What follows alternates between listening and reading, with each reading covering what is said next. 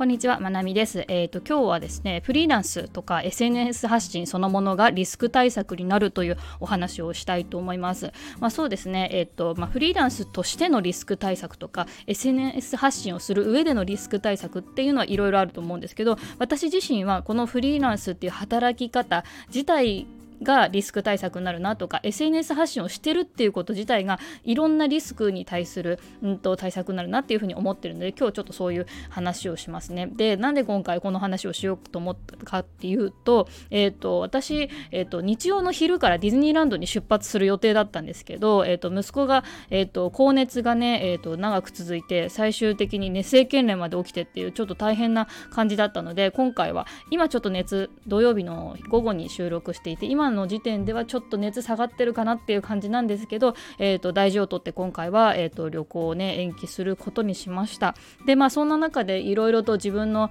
働き方とか子どもの都合に合わせて、えーと、仕事をするとかいろんな調整をするってことを改めて、まあ、思い直してた思い直して思い返して考えてた時に、えー、とリスナーさんからねいただいたコメントで今こそ今の私だからこそ、えー、とお答えしたいっていろいろ思ったことがあったので、うん、今日はねリスナーさんのコメントにお答えする形で、えーと、リスク対策っていうことのお話をしていきたいと思います。うん先日私が、えーと、子どもの体調不良の時に、えーと、どういうふうに仕事調整するかっていうお話をしましたね。はい、でその、えーと、お話その放送の中、えー、その放送のコメント、えー、とからですね、えー、とじゃあちょっとコメント読み上げますね。はい、まなみさんこんにちは、えー、我が子は2ヶ月になりますが先日尿路感染症で急遽6日間入院しました。えー、もちろん親も泊まり込みで付き添い付き添いミルク哺乳瓶おむつ持参親の食事も自分で調達ベッドも分け合ってって分け合って過ごして、えーと、過労で倒れるかと思いました、えー、私も来年フリーランスを目指していますがクライアントワークをしてたらと考えるとゾッとします。フリーランスは会社という後ろ盾もない中皆さんどんなリスクヘッジをされているのか気になります。ということでした。で、えーと、このコメントをくださった方えっ、ー、と,、えーと、三つ豆さん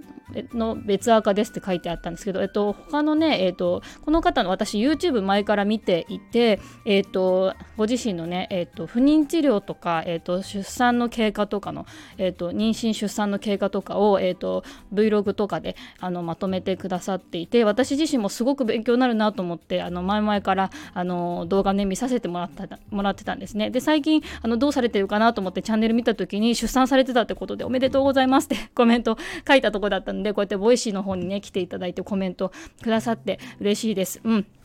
というわけでね、このもともとこう YouTube されてる方の、えーと、コメントっていうこともあっての、えーと、お答えになるんですけども、このね、リスクヘッジっていう考え方ですよね。そう、フリーランスとしてはやっぱり、うんと、クライアントワークとかこう何か仕事の依頼を受けて、で、その仕事をこう自分が何かして、えーと、会社とかじゃなくて個人でね、こう仕事を請け負って、てでそれを納品していくっていう形だとやっぱり自分の子供が、えーと、具合悪くなってその仕事ができなくなったとか納品できる期間が延びるとかできなくなったとかねそういう風になったらどうしようっていうふうにはまあ思いますよね。で私もそうですねそういうこともあって今クライアントワークっていうのはほぼしていない状態ですね。うん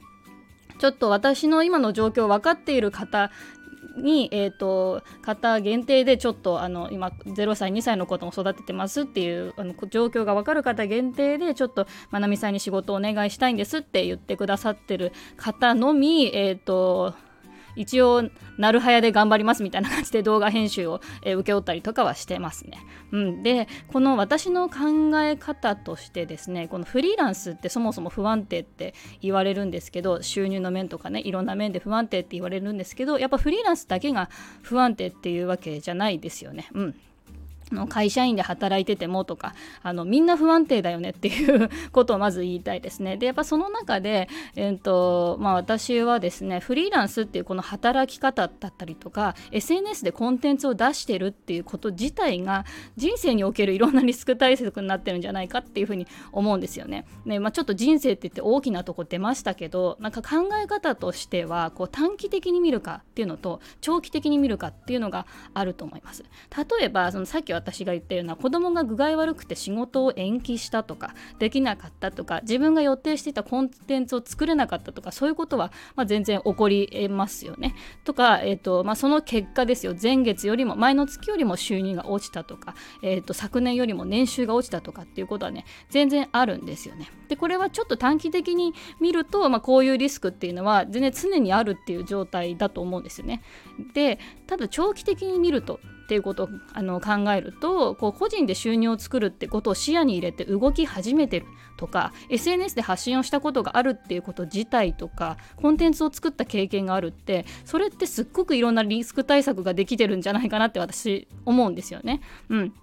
そうまずその会社だけにあの収入を頼らずにちょっとずつ、えーと、個人でも収入を作れるように少しずつ動いているとか。まだ個人で稼げてるかどうかとか全然いいです。個人で収入を作ることもできるんだっていうふうに知って動き始めてるだけでもすごいリスク対策だと思うんですよね。それから SNS で発信をしたことがあればそれがその自分のコンテンツが伸びたかとかバズったかとかそれは関係なくってこうストックされていくわけですよね。過去の自分が投稿したものが。それって自分があのなんだろう自分が寝ている間もその動画とかブログとかは、えーと、再生されたり見られたりとかしてるわけですよね。これってすごいことじゃないですか 普通に考えてって私は思うんですよね。だから SNS 発信をして自分の過去のコンテンツが動いてくれてるとか、うんと、それを誰かが見てるとかってすごく、えーと、いいと思うんですよねあのこんあのいろんなリスク対策として。それで私がだから私はそれを最初に実感したのは YouTube 収益化した時ですねその時第1子を妊娠中で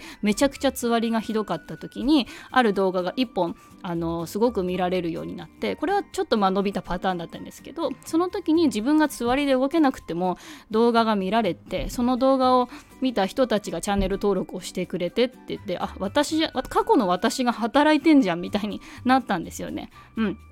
だから私が今まで投稿した、えーと、動画とかブログ記事とか、まあ、この Voicy の放送もねこれまで、えーと、200本ぐらいありますけどそれってなんかこう今の私が、えーと、稼働時間が少なくても、えー、と子供が熱出し熱出したりとかしてあんまり働けなかったりとかしても、まあ、過去の私が作ってきたものっていうのがそれぞれで、えー、と仕事してるなっていうふうに私は思ってるんですよね。うん、だからこれコメントくださった、えー、とみつまめさんっていうびますけどみつまめさんも、えーと、YouTube されてるからその動画を見て励まされる人とかあのすごく参考になるっていう人とかいると思うんですよね。それってすごいことだと思うんですよ。リスク対策というか。そうですね。うん。なんか自分が、えーと、こうなんだろう動画を作ってる時とか動画を編集してる時以外でも過去の自分の動画が見られてるってすごいことですよね。うん、それってあのそうすごいことだなっていうふうに私は思ったりするんですよね。うん。でまあこういうそのコンテンツがこう溜まっていって過去の自分が働いてくれてるっていうのはこれすぐ収益になるかとかその動画がね動画とか YouTube のチャンネルが収益化の基準を満たすかとか再生数がめっちゃ伸びるかとかは関係ないと思うんですよね。うんあのなんか私なんかは私のあの自分のリスク対策っていうか人生で考えてるいろんなリスクがあのいろいろあってうちの場合だとこう夫の仕事の場所がどうなろうがどこ転勤とかねどこになろうが子供が体調を崩そうが自分が妊娠出産しようが、まあ、どっかに旅行しても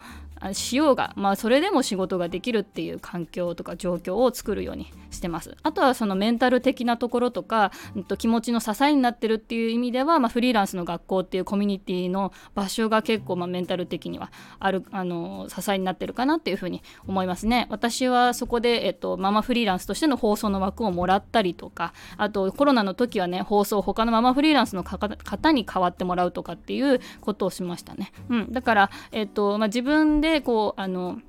そうコミュニティとかに所属するって所属するっていうのもいろんな面でねリスク対策にはなるかなというふうに思います。で私も何もかもがこうリスク対策のためにこれをやろうとかって思ってたわけではなくってなんか自分があのー、やってきたことがもしかしてこれってリスク対策になるかもみたいなことを結構後付けて考えてることがたくさんあるんですね。なのであのー、今ね聞いてる皆さんの中でも自分なんかリスク対策ってできてるかなってちょっとドキッてする人もいるかもしれないですけどもしかしたら今やってることが、えーと、何かのリスクに対してこう対策になっていたりなんか自分のピンチを救うきっかけになってたりとかもするかもしれないのでそういうことを考えるきっかけにしてもらったらいいかなというふうに思います。はい、やっぱりリスナーさんのコメントからね考えさせられることは多いなと思うので私もディズニーの延期を受けてかなりダメージを受けていましたが、えーと、このコメントについてね考えながら、えーと、自分の気持ちをちょっと持ち直しました。ありがとうございます。はいそれでは皆さん今日も一日頑張っていきましょう。ありがとうございました。